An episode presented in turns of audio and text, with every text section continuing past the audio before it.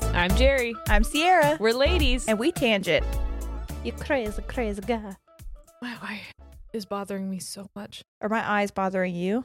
No. Okay, because I have fake eye- eyelashes on it. Does your face hurt? This is hurting me right it's now. Killing me. Oh. Oh. Then I opened my laptop and I opened up my messages, and the first thing I see is Corey saying, nice butthole. because last night I was upstairs putting the baby to sleep, and then she went to sleep, and the, Uh, the baby monitor points at our bed normally. So, um, were there- you naked? I was naked one, but I was under the covers after I put her to sleep, and then I was just laying down. But the fan was blowing on me, and it was blowing our curtains, and it pissed me off because there was just like street light light coming in. So I reached over, sprawled completely on all fours. By the way, just like to reach over, and then I realized what was happening, and I pulled the blanket over me, but not Uh-huh. before Corey texted "nice bottle." and then Romance. romance.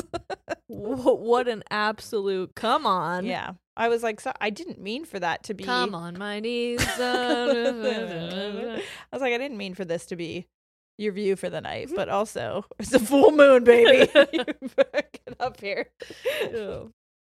What's up, everyone? Hello. Um, hi, hello, everyone. How are we doing? Great. Chill. Just chilling. Sorry, just taking a drink. Oh, my eye my eye is bothering me a well, lot. Well, that's what I was going to tell you about my eyes because I asked you if my eyes were bothering you only because I have these fake eyelashes on and the one corner keeps coming undone and poking me. And I'm like, sometimes No. when I see people's fake eyelashes coming undone, I just want to be like, no, fix your it. your winged liner is so thick. is it? How As thick is it? That I can't really tell when it is lifting Yeah. because it's just so dark That's why, I, behind it. that's why I do it like that. yeah, no, mine. So okay, I used uh, an eyeshadow palette. I have very, very fucking sensitive eyes, and I Mm. used an eyeshadow palette yesterday that I haven't used in a really long time. yeah. And I don't think it's well, it could be expired, but I don't think that's it. I just think my eyes aren't used to it. Yeah. And so it's just rejecting everything right now. I keep Mm. just pulling stuff out of it. And it's not pink Ah. eye. Yeah. I know. It's It's just just like, it's just, Goopies. yes, I get it. Yeah. Those little got the goop. swirly guys that you just Yes. swimming by. Ah, Yeah. I got I got the goop. I'm down I got down bad with the goop. down bad with the goop. Anyway. Um, speaking of nothing that has to do with it, Okay. just a funny story that I want to tell you about my sweet, sweet little baby girl. Mhm. Um, she's just really I love the the age that she's in, and she I told you earlier that she's doing what no so Noah I always knew Noah was gonna be a funny kid because I feel like there's like little kids will do funny things and then they'll see that you think they're funny and then they do it, but like they don't know they do it to a point where you're like, yeah, right. All right, never mind. My son, I always said he was like gifted with the talent of humor. Forest. Yes, Yeah. because he will know just the right amount to do it and then he'll pull it away. He'll be like, "No, you don't get it anymore." and he like I'm like, he knows he's being comedic. I don't there's just like he's got a gift with it. Yep. Well, my daughter I think has it as well because she was just being crazy crazy girl. We took her out to Mhm. try to get her Normally we'll lay with her to try to get her ready for bed. Yep. And she was like, "No, I'm partying." Right Yeah. So she was like, Get crazy. Get loud. wild. Get crazy. That's what she was doing, jumping up and down, like having a good time. And then she would stand like this and fall completely backwards. she just started trust falling. It was so funny because she wasn't just like, ah, trust falling. She would stand up, look at me like this, and go, and then just give me the most serious, like, what's happening? Could be. Uh, oh. Like, Here we go. It was so funny that I was crying real tears. Like I was laughing so hard. It was such a beautiful moment because I was like, "This is what I always wanted." Yeah, it's what you thought like like parenting was- yeah. Because I I've said this before, I think, but the age that she's at now was like about when me and Noah's dad split up for good. Like Mhm. we had been rocky on and off his whole first year, but like this age was when it was like I was truly a single you mom. were on and off Rocky before you didn't know it was a thing. it was always rocky. the boat was never smooth sailing. so, um, yeah, th- this age was like when I was doing it all by myself, and I would have those moments with Noah, but it was like I never, I would always look over, like, isn't this funny? And no one was there to enjoy Yeah. it with me. So, like, the Debbie fact that I was. was Debbie, Debbie, the ghost Debbie. She was Debbie always was there. It was just beautiful that I could look over at Corey. We were both like laughing with tears streaming down. I was like, "This is what it's all about." Yeah. Yeah. Anyways, that's all I want to tell you. Just that I think my daughter is a comedic genius. I just, I just think she's so funny. Yeah. She will do things. I don't know why I said it like that. Yeah. Like, yeah, you think she's Yeah, funny? you- but- Mm, okay. Her and Forrest Alright. together, I bet would be hilarious. No, I want I want her to come over and play on my Mhm, jungle gym, but you mhm. will have a panic attack. hmm I gotta let her get her sea legs a little bit better. Well, I've she got- just started walking. I've got I've got little things she could play on, and Yeah. she doesn't have to do the big stuff. Well, you know what else is really beautiful is like we, uh, me and Corey talked about that she's playing with toys like with a purpose now. She's like stacking blocks. She's Mhm. making things. She was like, you know, those toys that have the. It looks like a roller I have one coaster. Yeah. Well, she before she would just fucking smack shit. Yeah. and now she's like actually. Tracing. Oh, it. it's Oh. so cute. I'm like, look at her. She's like learning what to do. It's yeah, really we had beautiful. a we had a play date last Saturday. Um, two actually. We had my cousin Emily come over, and she brought her son who is five, and then her daughter who is one, oh wow. and um. The, the little thing we call it the de- like the dentist office toy. Yes, that's It's like, exactly what those it are the toys that's always at A like a hundred doctor's office. Hundred Um, percent. Ellie was playing with those while uh, Lincoln and Ollie were playing Yeah. over on the thing. And Lincoln is like so imaginative and he wants to make up games, and Yes. Ollie doesn't give a fuck about a rule. Oh, he's like, what? so Lincoln was trying to like make up these games and do stuff, and Ollie just wanted to be chaotic. And then Lincoln would get so upset because he wasn't listening. And I'm like, ah, you're playing with the wrong kid. No, this is not the. I don't know what to tell you. He sucks not at this. His vibe. Sorry. Yeah. Yeah. I know you're trying your best to like make this a thing, but Ollie he doesn't. He just won't. can't. yeah, he does. He's not even listening. He, I'm not sure he's on the same planet as us right now. So I'm so sorry. So Speaking of that, I'm not sure I was on the same planet as you all last week. I, would like to formally apologize. what's hysterical? This, episode now is going to be the biggest like example Oh. of duality in this podcast between if you listen to the this one juxtaposition and Yep. that one is going to be very different. Yeah. We are drinking coffee today. Mhm. We are going to have an educational ish episode. But yeah, sorry, what were you going to say? Um. I Oh, know I oh, oh, oh, oh. Okay. No, you said you weren't on the same planet as us. What was so fucking funny to me is that she was trying to tell me that no, she didn't feel anything. And I'm like, I just got done editing the podcast, and Sunday you would say otherwise. and then when I watched it, I was like, I don't remember saying that. Here's the thing, guys. I have to I have to say this real quick. I don't give a fuck about puzzles that much. Why was I fighting so hard for it?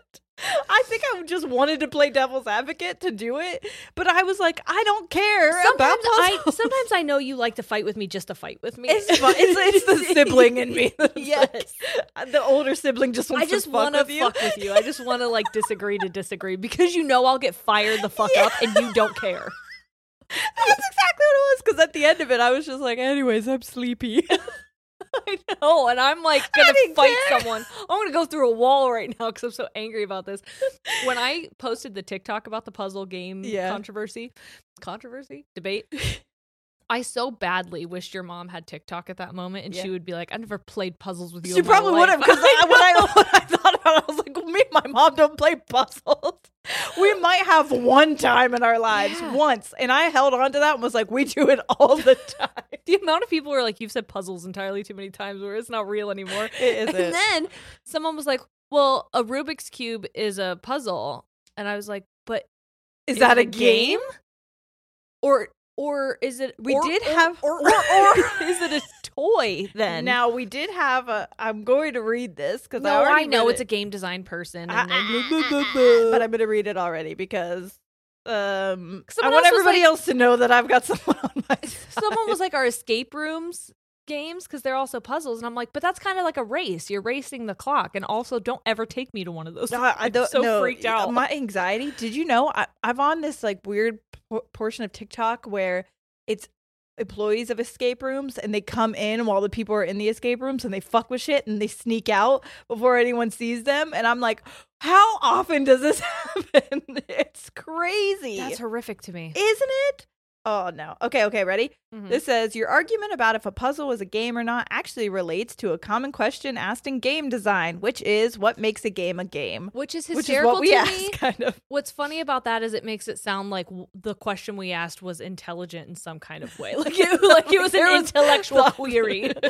well, and I and I blame the gummy. the general consensus is that there are five elements of a game system. Conflict, strategy, aesthetic, story, and reward. All games also share in common players, objectives, and a system of rules. Oh, and feedback.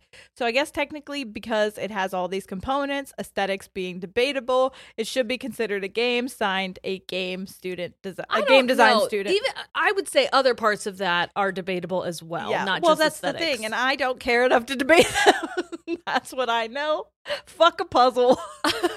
Fuck a gummy. I'm not doing that again. Truly, I'll die on the hill that a puzzle is not a game, and any of you can fight me if you want. The amount that I was listening to myself just talk about the sexual things I was saying, I was like, Sierra, Oh my god! quit it. Well, I, I went to lunch with my dad, and he was like, "I'm halfway through your drunk podcast," and I was Oh, like, "Don't listen to that one. Don't listen to that one because all I can hear in my head Suck a is, dick. I could fuck around and come right now. you did say that. I feel like sucking a dick today. Oh my god! Someone said they were gonna make that, that their ringtone. Today I feel like something something. I was like, don't do that to me. Why would you do that? so, anyways, do I want I want to hear it? yeah. Well, so um, Can you see it? oh, yeah, I do. Look at it. It came with a vengeance.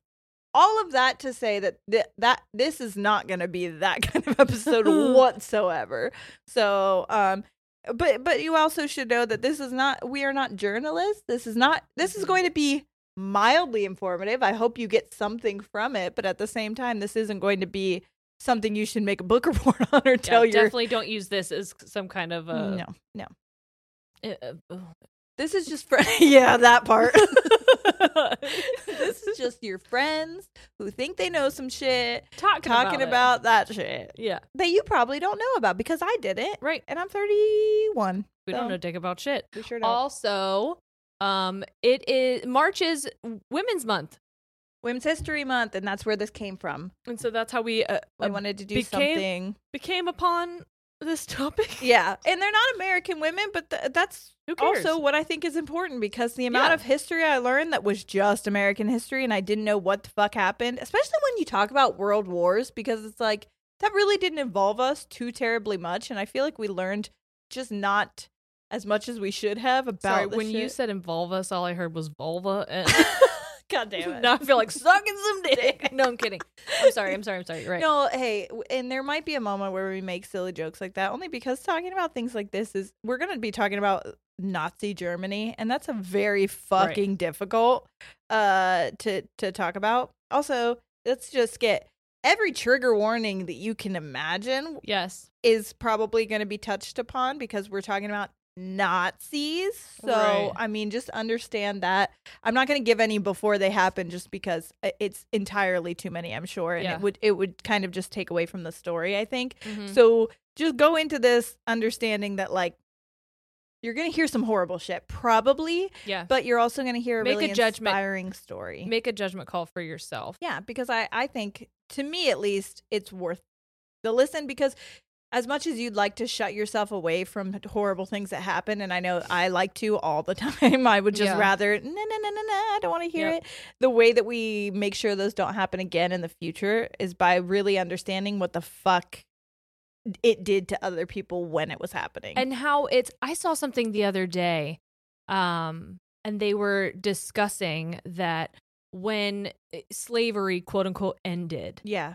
that people were not like guided to group therapy and help them work through the, the horrific thing Trauma. that they, they had been through Yeah. and so generational trauma has been passed down because Yes. this is unresolved shit. So when people look around and they're like, "Oh my god, that was so long ago," it's like It wasn't. wasn't. It Generationally truly wasn't. It wasn't. No, and emotionally, like you can't put a time limit on triggers Yes. and reactive, uh, you know, responses to things. So I feel like I'm not using very specific words at all. I feel like I'm just, you know, when uh, people go back and forth and they don't actually say anything, but they're just they they feel like they're about to start saying Yes, something. That's what I. That's how I feel like I'm talking right now. But I um, think, yeah, I, we, I think we, it makes sense to me, but I think I know what you're trying to say, so I don't know if that's helpful. Well, and I also I know that we're going to be talking about you know Nazi Germany, and there's there's still so much prejudice now. Yes. It, it honestly more than ever with all of the laws that are coming in that they don't want to talk about critical race theory. They yes. they the don't say gay bills. yep. the trans rights that are being taken away. So uh, it's it's important to talk about these things because it's not new, it's not over. Um yeah, and I think that uh, again this is in the same lane but it's kind of a pivot is when we do talk about these things, I don't feel like we normally hear stories from a, a femme perspective. A hundred percent. Well, and it's funny to me because we're going to be talking about the Oversteegen sisters Mhm. and their friend. Um. Okay, I I need you to know a, ahead of time that these are these women are from the Netherlands. They are Mhm. Dutch. This is Dutch. Okay. I'm gonna have trouble. Yeah. I just want to say that I I listen to so many podcasts. to all our people in the Netherlands, I'm so sorry. so that I would try to say their names correctly. I'm still probably gonna fuck it up. I'm so apologetic about that, but okay. Um, Hannie Schaft, I believe, is their friend. Okay. so Oversteegen sisters and Hannie Schaft, and when you listen to their story, which I'm about to tell you. It is very close to like w- what the movie like Inglourious Basterds okay. But that was all it was like mostly men Yeah. correct in that Yeah. movie so it's just crazy to me that like why weren't we told this story because these are young young teenage girls Right. that are doing the things that that movie was kind of based around so Well, that's fucking dope. yeah that's what we're going to talk about Hyped on that. Wait, wait, wait, wait. Time out. oh yeah Let's check and see if we have any sponsors. Um, okay, I'm going to tell you, uh, I'm going to link all of the articles. So I'm not going to go like into super detail about them, but we have a Time magazine article, history.com article, a What's Her Name, um, the Resistance, Truus, and Freddie Oversteegen article, uh, Wikipedia. And then there was a book that was written by, um, which I would love to read. I didn't get a chance to, but Sophie Poldermans wrote a book called Seducing and Killing Nazis, Hannie, Truus, and Freddie, Dutch Resistance Heroines of World War II. Hell yeah. and I would I can't wait to read that. Um I did already order it. And she was a Dutch woman's right advocate, author, and public speaker, and she had known Truus and Freddie Oversteegen for 20 years and worked closely with them as a board member of their foundation that they Is made. Freddie like a girl's name in this? Yeah, Dutch girl's name. Yeah. I love that. Isn't it? Yeah, it's really good. Okay, so here we go. Ready? Mhm. We're going to start off um, in the Netherlands in 1923. We have Truus Oversteegen. That's how they said the, the, the Dutch l- people that I heard say it was Truus. Mhm. I can't say it the way that they did. Truus. But it's T R U U S. There, when I was learning German, there is a way that you roll your R and it's in the back of your throat, not with your tongue, and I'm so butt shit at it. Yeah, it's not. Yeah. Um, okay, so she was born on August 29th, 1923, and then her sister Freddie is born two years later on September 6th, 1925, and they're born in Schoten, Netherlands, which um, later on is called Haarlem. So if you hear that, Okay. it's the same place.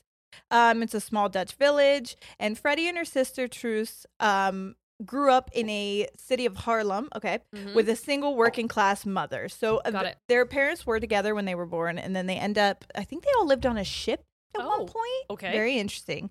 And then um, the parents went their separate ways. It was Mhm. an amicable split, but it, it was issues with the dad not working a lot, and so he stayed. okay. The mom took the girls. He stayed in the Netherlands. Yeah, but she stayed in the same place, just Okay. not on the ship anymore. Got it. So, but but still, they didn't see their dad very much after the split. I don't know why, but that's just what they say. He's on a boat. I guess. Um, so when they leave, um, they move in with their mother to a smaller flat where they sleep on straw mattresses oh that their mother made by hand. Oh. Okay.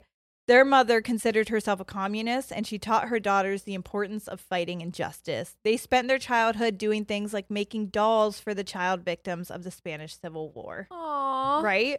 Um, both of their parents were members of the International Red Aid, which was a social service group organized by the Communist International, and basically that's all about fighting fascism, which Yes. is Hitler. We'll see that, but that's Because I know when people hear the word communist, communist, they're like, "Ah." "Ah." but yeah, in this time period, it was basically just really anti-fascism, yes, which again was Hitler's party yes. So, um, their parents divorced. Yep, we got to that part. And Freddie, okay, so at this point, she's living with her mom in these Uh-huh. straw mattress things. Freddie was quoted as saying, "Their mother didn't have much, but was always able to make sure um, that they would figure something out, and that the family was always singing." Oh, Isn't that beautiful? Yeah. Like as someone who was a single mom who was like sad about the things that I couldn't provide, knowing that those are what they look back on, it was like, yeah, we didn't have a lot, but we were always singing. yes, And they were helping people. yes. I think about that all the time with my kids, where I'm like worried because every parent's like terrified that they're screwing their kid up Oh, in like always. I think that's the mark of a good parent. unfixable ways. yeah. Um, if you worry that you're fucking your kid up, you're probably a good parent. But when I hear Forrest get up and it's like pitch black outside, it is still very much the middle of the night, but he finds a microphone and he ah. comes in the room and he starts singing Thank You by Alanis ah. Morissette. I'm like, oh my God. you sweetie. I'm doing something. I'm doing something right. I love that. That you first of all that you remember that song, and second of all that you feel safe enough to do it in the middle of the night Yes. into a microphone. Right, truly. Yeah, And you know you're not going to get yelled at. yeah, Okay, so Freddie and Truus grew up witnessing the horrors and the inhumanity of the Nazi Party as it starts making its way out of Germany and around the rest of Europe. Okay, so real Mhm. quickly, I'm gonna we're gonna do some quick World War II facts knowledge in case you don't have Cliff any notes. idea. Do you know a lot about World War II? Um, I know that it was Hitler. Uh huh. So I know were, there were Nazis. I know that he was trying to basically conquer Europe. Like he wanted Yes. to like invade everywhere. Yeah, uh, and a lot of it stemmed from what happened during the first First World War. So because the First World War happened, um, and it was an international conflict that like Mhm. rocked and fucked up some parts of Europe, Yep. including Germany.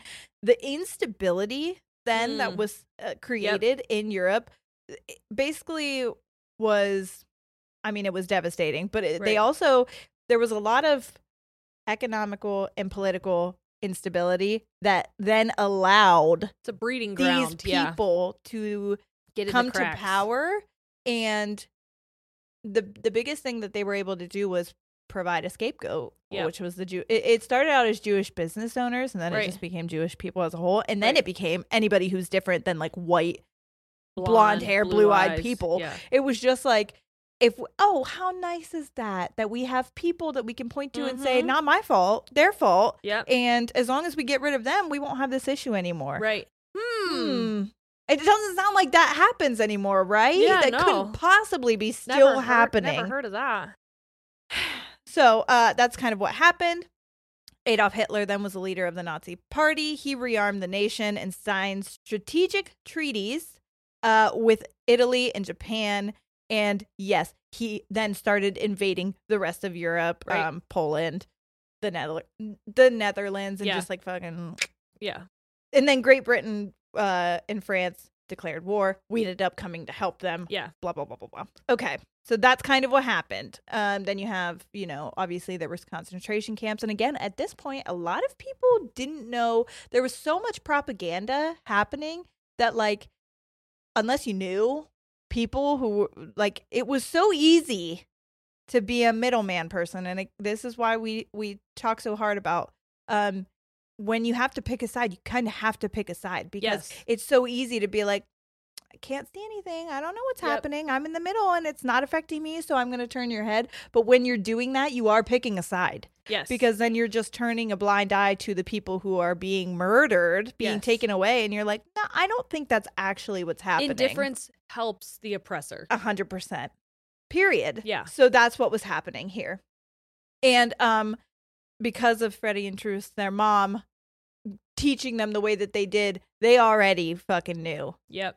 This is something we don't stand for, we can't stand for, and if you don't do something to stop it, then you are just as bad as the oppressors. Right. So this just fuels their drive to fight for justice. And through their mother's example, Freddie and Truus learned that if you have to help somebody like refugees, you have to make sacrifices for yourself.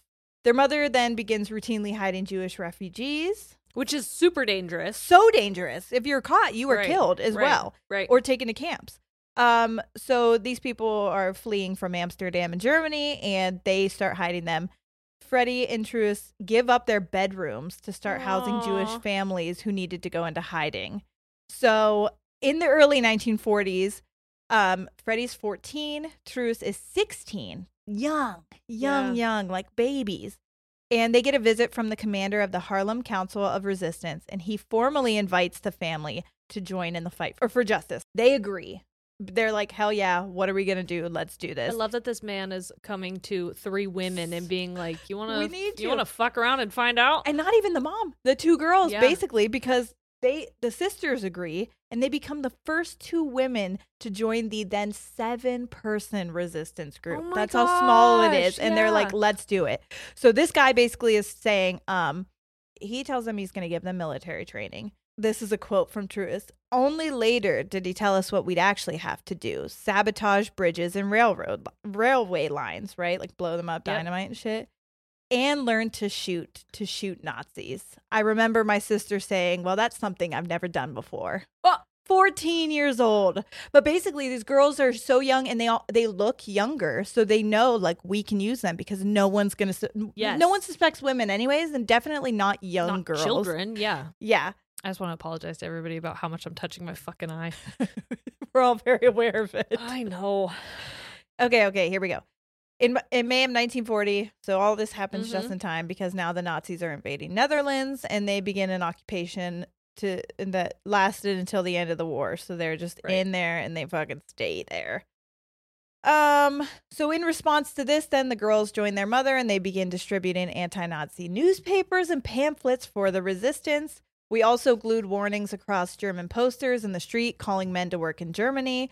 And so they're riding around on these little bikes, okay? Mhm. They have these anti Nazi propaganda things underneath in their handbaskets that are covered. And also in their handbaskets are handguns. What? Yes. So, How um, badass would you feel? I know.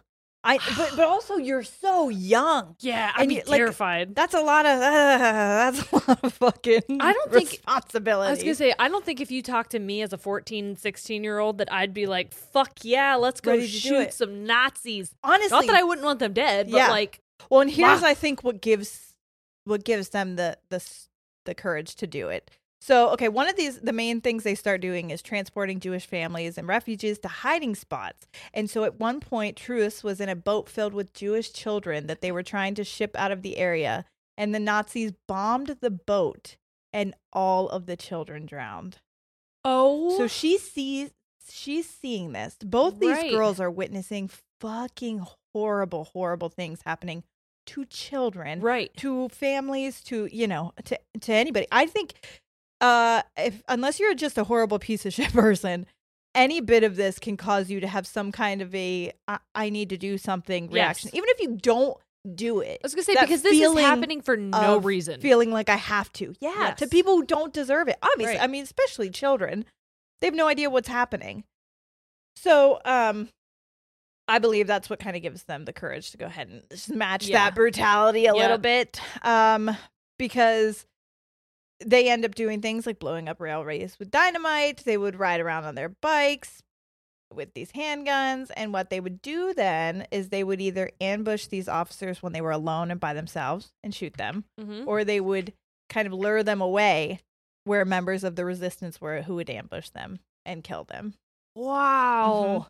In at least one instance, Truus seduced a SS officer into the woods so that someone from the resistance could shoot him. As the commander who recruited them had said, Freddie and Truus learned to shoot Nazis too, and the sisters began to go on assassination miss- missions by themselves. Later on, That they gave me focused chills. on killing Dutch collaborators who arrested or endangered Jewish refugees and resistance members. So think about like they know that this is a this is a life or death. Like if you get Yeah. caught, you are dead. There is no talking your way out of it. There is Yep. no like you that's it. But from the book, seducing and killing Nazis. This is a quote from Truus. Um, while I was biking, I saw Germans picking up innocent people from the streets, putting them against a wall, and shooting them. I was forced to watch, which aroused such an enormous anger in me, such a disgust, a feeling of dirty bastards. You can have any political conviction or be totally against war, but at that moment, you were just a human being confronted with something very cruel. Shooting innocent people was murder. If you experience something like this, you'll find it justified to act against it. This is a quote, so I'm going to say the quote. I it describes something very horrific, so if you need to skip forward, go ahead. Once I was confronted with an SS soldier, a Dutch SS soldier even, who was killing a small baby by hitting it against a wall. He grabbed the baby and hit it against the wall. The father and the sister had to watch. They were obviously hysterical. The child was dead. I shot that guy right there and then. That wasn't an assignment, but I don't regret it. Yeah. So they just started, I mean, basically they were taking justice into their own hands and Right. fucking f- obviously for reasons that Because they had to. It, Because it they wasn't had it wasn't like they could rely on someone else. Like no one else was doing it. no one could. Yeah. Because this other country is coming in and they're like, you either agree with this political party or you don't get to exist anymore. Yes.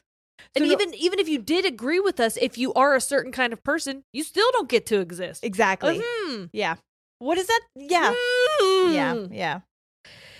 Um, so a former researcher at the Netherlands Institute for War, Holocaust, and Genocide Studies says, quote, they were unusual, these girls. There were a lot of women involved in the resistance in the Netherlands, but not so much in the way these girls were. There are not that many examples of women who actually shot collaborators themselves. They were young, young girls doing this. And on They are these missions, hard. right?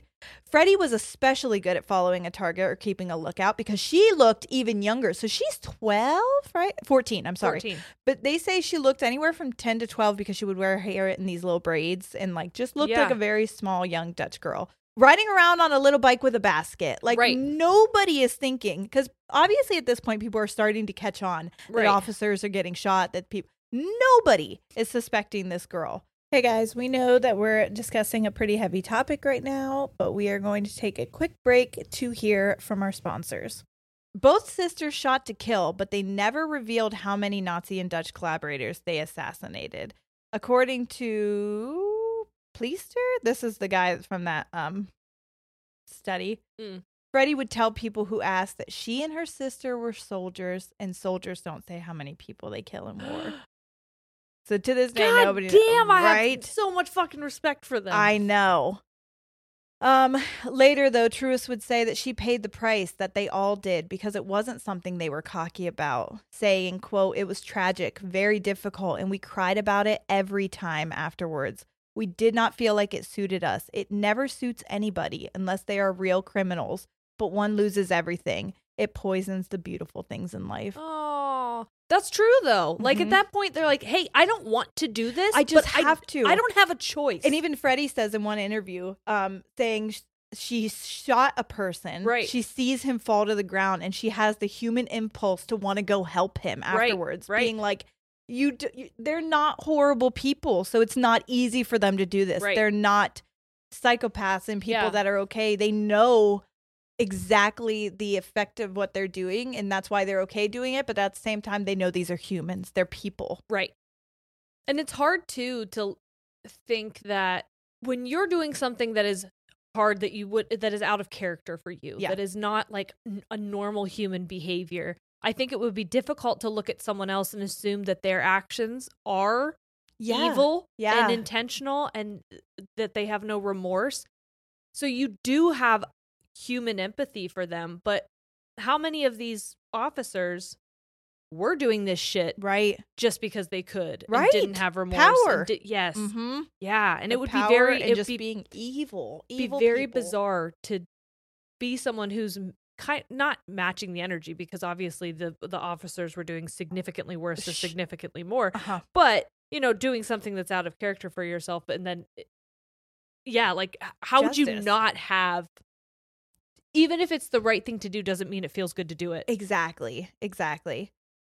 So okay, as they get older, then the next plan of the phase begins. So this is what they would do: the Uh-huh. sisters would get all dressed up, Uh-huh. They'd go out to these bars where German officers hung out and they would go and flirt with the Nazis. They would lure them out to the woods with Uh-huh. promises of la la la. and then either a member of the resistance would be hiding to kill them or the women would shoot them themselves right there in the woods. Couple of black Fucking widows. Right?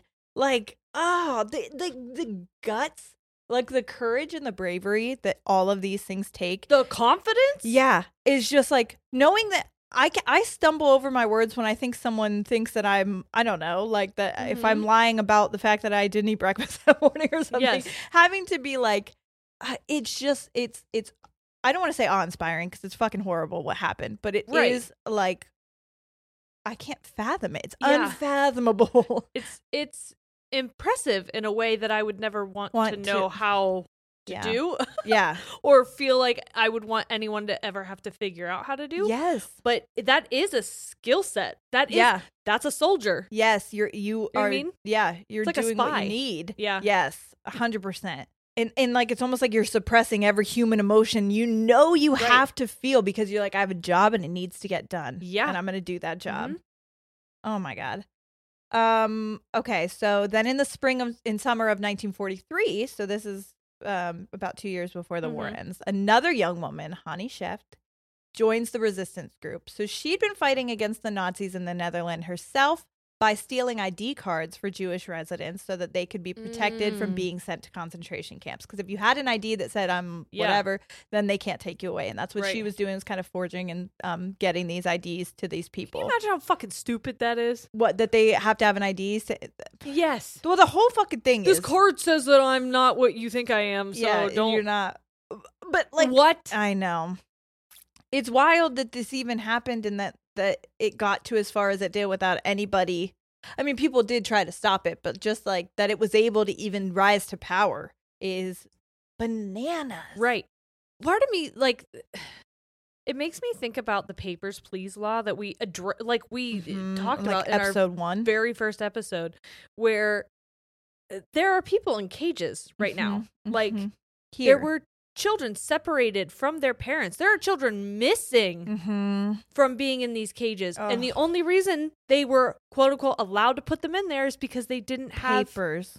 papers. They didn't they don't have citizenship. You're quote a unquote human being. Yes, quote unquote a card that says you're allowed to be here.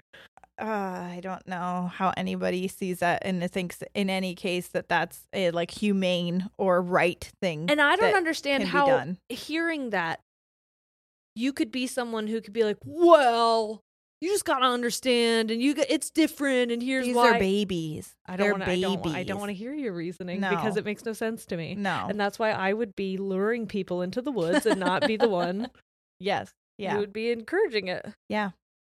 Um, okay, so basically what happened was the Council of Resistance approached Hannie because they had heard that she had left school because her university was making people sign a pledge of loyalty to the Oh. Nazi soldiers.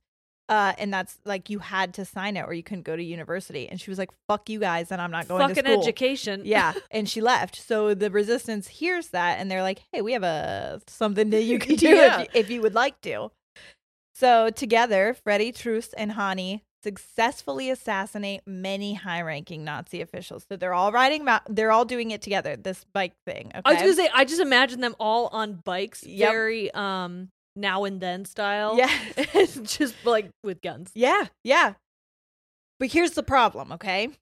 Um, eventually officers start catching on and wonder who's behind this and how it can keep happening. Mhm. And a couple times there were instances where either one like a, a- an officer was shot but had somebody with him or or there's like a Mm. way that Mhm. it starts getting around because Hannie has red hair. And so it starts getting around to the soldiers. Beware of the girl with the red hair. Oh fuck. Yeah. Why Um, do I have chills? I'm not. I know it's not me. ah! Uh, she actually ended up on the Nazis' most wanted list as quote the girl with the red hair, and Adolf Hitler personally ordered her capture. I have chills everywhere. I know. Oh, I just got him, and I've fucking been working on this for weeks. Yeah. Yeah. So, on March Damn. twenty first, which is today, by the way, in nineteen forty five, I didn't even mean to do this, and when I was putting it all together last night, I was like, again, full body chills when I made that Wait, realization. it's the 22nd. Fuck, really? well, maybe that's why because I was thinking, oh shit, it's the 21st right now as I was putting it together. Right? Well, now you gotta tell me. You have the. You, What's the date? It's the 24th. okay, I'm confused. Sorry, everyone. well, maybe That- it was when I. that's Hey, the most on hey. thing ever. Real, real quick, I just want to say I've had a migraine that I'm pretty sure. I'm not kidding. I told Corey that it felt like when people have. Okay, so there's something that happens sometimes when you have a stroke. It's called Uh-huh. aphasia, I believe. I'm so Uh-huh. sorry if I'm if that's wrong. Which yeah, would it's just be when you can't funny. recall words. Yeah, if it was the wrong thing. But I'm like, I'm not kidding. I I don't know if there's like a way I can test for that, but I feel like that was happening to me because, like, in the small doses, Yeah. obviously not as strong as when someone has a, a stroke, but it was happening. Like, I couldn't figure out dates. Uh huh. I didn't know where uh, the are. Someone asked me what town we were in when I was doing house stuff, and I like couldn't think of the name. the town that I've lived in Yeah. forever. Um, and then when I was at the flower uh, appointment for the wedding, um, I couldn't think of like the words for flowers that like are common flower or like the words for colors. I was gonna say, I think you're under a lot of stress. that's a lot of stress. too. All right. Anyways, so so if I get things like that mixed up, I'm sorry. And I actually this was uh I must have been doing this on the 21st because I remember seeing it and looking at the date and being like it was either the day before or the day of. Yep. So but I have again, I've been working on this for 2 weeks. So yeah, I was gonna say, I think the twenty first was Tuesday. that would make sense cuz I was I was I didn't even Nope, would have been Wednesday. Yeah, I was working at home. I'm Yep. pretty sure that day. Okay, okay. Anyways, anyways. No, Sorry, we recorded. everybody. Yeah, I still went home. I was working at home Oh, that night. okay. Jesus Christ, no one cares. okay, it doesn't matter. Anyways, okay, March 21st. This is fucking very sad. Get it together. Uh, 1945. Uh huh. Hannie is riding her bike transporting underground papers and she's carrying a pistol in her basket as they do when Uh-huh. she is stopped by Nazis at a checkpoint. Oh, Because of the warnings of the girl with the red hair, they decide to search her bike. Now, at this point, she had heard of those and she had dyed her hair black, but got it. her roots had started to grow out Oh, so they could see the red hair in her roots. Um, so they start to interrogate her because they don't know for sure, and they find out that she is who they think she is, the woman who has been behind the death uh, the death of many of their high-ranking off- officers. So she is tortured for a while, and then she is executed by firing squad on April seventeenth, nineteen forty-five, at just twenty-four years old. fuck. You want to hear something that's even worse? Mhm. 18 days later, the Netherlands is liberated from the Nazis. Oh no! I know. Isn't that fucking Fuck. horrible? Horrible. That's why you guys got to do your roots. God damn. And it's difficult, I'm Yeah, sure. Then it's I can't even keep up with mine now. Oh, Jesus. Um That's so sad. so That's fucking sad.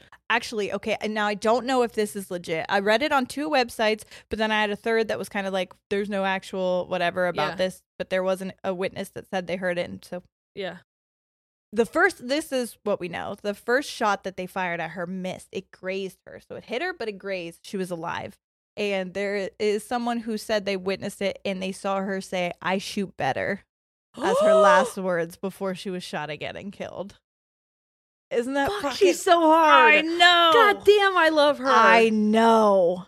Eh, Just such a fucking badass. I was gonna say, I feel like if you are going to go into this quote unquote line of work, like if you're gonna commit to doing this, you kind of accept your fate. yeah, Eh, eh, yeah. I mean, I mean, you kind you kind of have to because, Yep. like I said, there couldn't be that like hesitation, that fear. and if I'm gonna go, that's how I'm gonna go like a bad bitch. And I, I think they were all, I think they had all gotten themselves in that mindset that like, if we die, we know we're dying doing the right thing, right, And that to me is worth what we're right. doing. And if I can't physically hurt you anymore because you're about to kill me, I am gonna hurt your ego one last time before I go. right, right, right, Yeah. and like, good for her, right. Um, after the war, the remains of 422 members of the resistance were found in the, I think I'm going to say Bloemendaal dunes. So basically, what they would do is they Yep. would shoot these people, just throw them in these fucking Yep. dunes. Okay, 421 men and one woman, Hannie Schaft. Whoa. I know that almost make that like got me emotional. I don't know why that like Yeah. almost did it, but it was just it just goes to show how many people like women were doing the smaller things, but these three women put themselves on the front lines of Yes. the battle and were prepared for what that meant. Right. Um, on, Nove- on November 27th, 1945, Schaft was then reburied in a state funeral at, at the Dutch Honorary Cemetery. Uh, members of the Dutch government and royal family attended, including Queen Wil- Wilhelmina, who called Schaft the symbol of the resistance. oh. Princess Juliana and her husband Prince Bernhard were also in attendance, and later, as Queen, Juliana unveiled a bronze commemorative statue in the Kenau Park near her birthplace in Haarlem. Wow, Honey's. that's so special because, like, Mhm. yeah. she was only 24, but look at the impact. yes. Look, Look you what she- changed the world. Yes, you saved lives. Yeah. So many lives. Hannie was one of 95 people to receive the Dutch Cross of Resistance, and General Eisenhower awarded her a Medal of Freedom. A number of schools and streets were named after her, and for her and other resistance heroines, a foundation has been created, the National the National Hannie Schaft Foundation, and the biography of her life inspired the movie The Girl with the Red Hair. Oh, She is remembered each year. I wanna know, cry? I know, because it's fucking. I know. She's remembered each year in November during a national event held in her hometown. well, now I want to watch this movie. I know. I feel like we. I. I know. I want to really bad, and I want to read this book again. 'cause it- it's Yeah. just this. This story is incredible. I read a book. Um, it is a fictional book, but it was The Nightingale. Yes, by say, Kristin we- Hannah. I think we talked about it, didn't we? Because I talked to, to you about uh, what the heck, Madame Curie. Maybe that was a. That was the Radium Girls. That I read that Oh, book. yeah, I did yeah, read The. Radium Girls, but Yeah. but The Nightingale was a fictional story, but it was kind of it almost seems like it was based on these people. They don't say that. Yeah. Um but it was in France and it was like the story is revolving around sisters Uh-huh. who are part of the resistance in their own separate ways Right. um against the Nazis and it's just like when you read this anything about World War II feels like it should just be a horror novel, a fictional horror novel. To know that that happened in real life to, Right. to people and that there's people who deny that is Or try to compare shit like Ah. happening Ah. to them that is just in, in no way comparable. No, it's it's so frustrating, and there are still people who this happened to who are alive Right. today. It was not even generationally a Mhm. long time ago. Like we're talking, people are still alive Right. that were there for it. So it's just it's one of those things that I will never ever ever be able to wrap my head around. Um. Okay, so.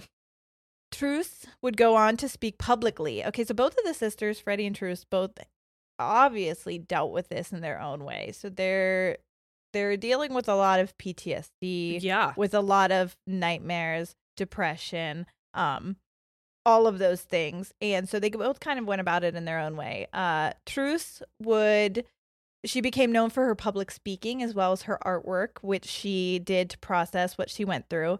She also wrote a memoir called Not Then, Not Now, Not Ever. Mm. I know.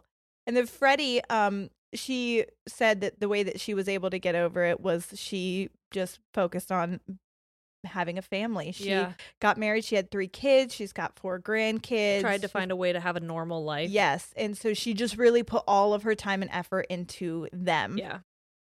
None of the three women ever reveal the exact number of Nazi officers they assassinated. Um, and getting oh, this is a direct quote then by that um Sophie the Sophie Poldermans, Mm. the person who wrote the book. And getting to know the Oversteegens, I also witnessed their own struggles to come to terms with the past. They both suffered from what nowadays would probably be diagnosed as PTSD, enduring severe nightmares, screaming and fighting in their sleep. Mm. Hannie Schaft's letters, as well as testimony from her friends and fellow uh, resistors, suggests she also suffered from depression and PTSD during the war prior to her arrest and execution. After the war, both Oversteegen's sisters fought for recognitions of their resistance work. So there was a point where Freddie was kind of like, I'm putting it behind me. And then around like tw- the 2010s, Uh-huh. um, they both were very like, we want to get recognized too, because Hannie Yes, was, but they weren't. Right. Um, and th- so they were kind of fighting for that. Uh, well, I think it would be kind of hard, especially as people who like you were doing something like we said is so uncharacteristic. yeah, You probably would want to create some kind of a separation yes, to like almost just heal from it to be like I cannot be defined by the actions That. that I felt I had to do. Yes. Only to then be like, you know what? But I did it. Yeah. I did it. And and because I did it, lives were changed, lives Yeah. were saved. Mhm. Yeah. And it deserves recognition because Right. maybe it could help someone else have the courage. And I didn't do it for the recognition, but this is the importance of telling the story. it's story. my story Right. and it needs it deserves to be told. Right. Um so however during the last couple years of her life for Freddie, she yearned for more acknowledgement of her role. Um and this is from Sophie. It says, "I remember a surreal discussion between the two sisters where they were quarreling about which one of them shot a particular Nazi spy." That's such a I'm sorry. A sibling thing to do. I I killed him. No, I I'm killed pretty sure I killed him. yes. Uh, but then in 2014, they both finally received the Dutch Mobilization War Cross, and each had a street named after them. So many years after doing their work in the shadows, they were glad for the public recognition. They wanted their stories to be known to teach people that, as Truus put it, even when the work is hard, you must always remain human. Yes. In 2016, Truus passes away at the age of 92 from nat- wow. natural causes. And then two years later, a day before her 93rd birthday, Freddie passes away from natural causes. And that is the story of Hannie Schaft, Freddie, and Truus Oversteegen, the teenage trio that took down So many. so many high-ranking damn. Nazi officers in World War II. That's so cool. Isn't it? It just when you said we got to do something for women's history, I was like, I have the fucking perfect thing because I Yeah. one of the um I also heard about this first from my favorite murder. That was Mm. That podcast is where uh, I got some information as well, so that's going to be linked that episode. Yeah. But when I first heard it, I remember being in the shower because that's when I would listen to the podcast, and I was just like, number one, how have I never fucking heard this? Yeah. And number two, what? Like it was so Yeah. um something that I don't know. Again, it's it just sounded like a movie. Like Right. it couldn't truly be real, and that the woman w- surely couldn't still be alive after this many right. years. You when you were saying the 2010s, I was like, what? what? Yeah, what? 2018. Yeah. So it's just um Yeah, and like there's there's times in like school where entire grades are dedicated to world history. yeah.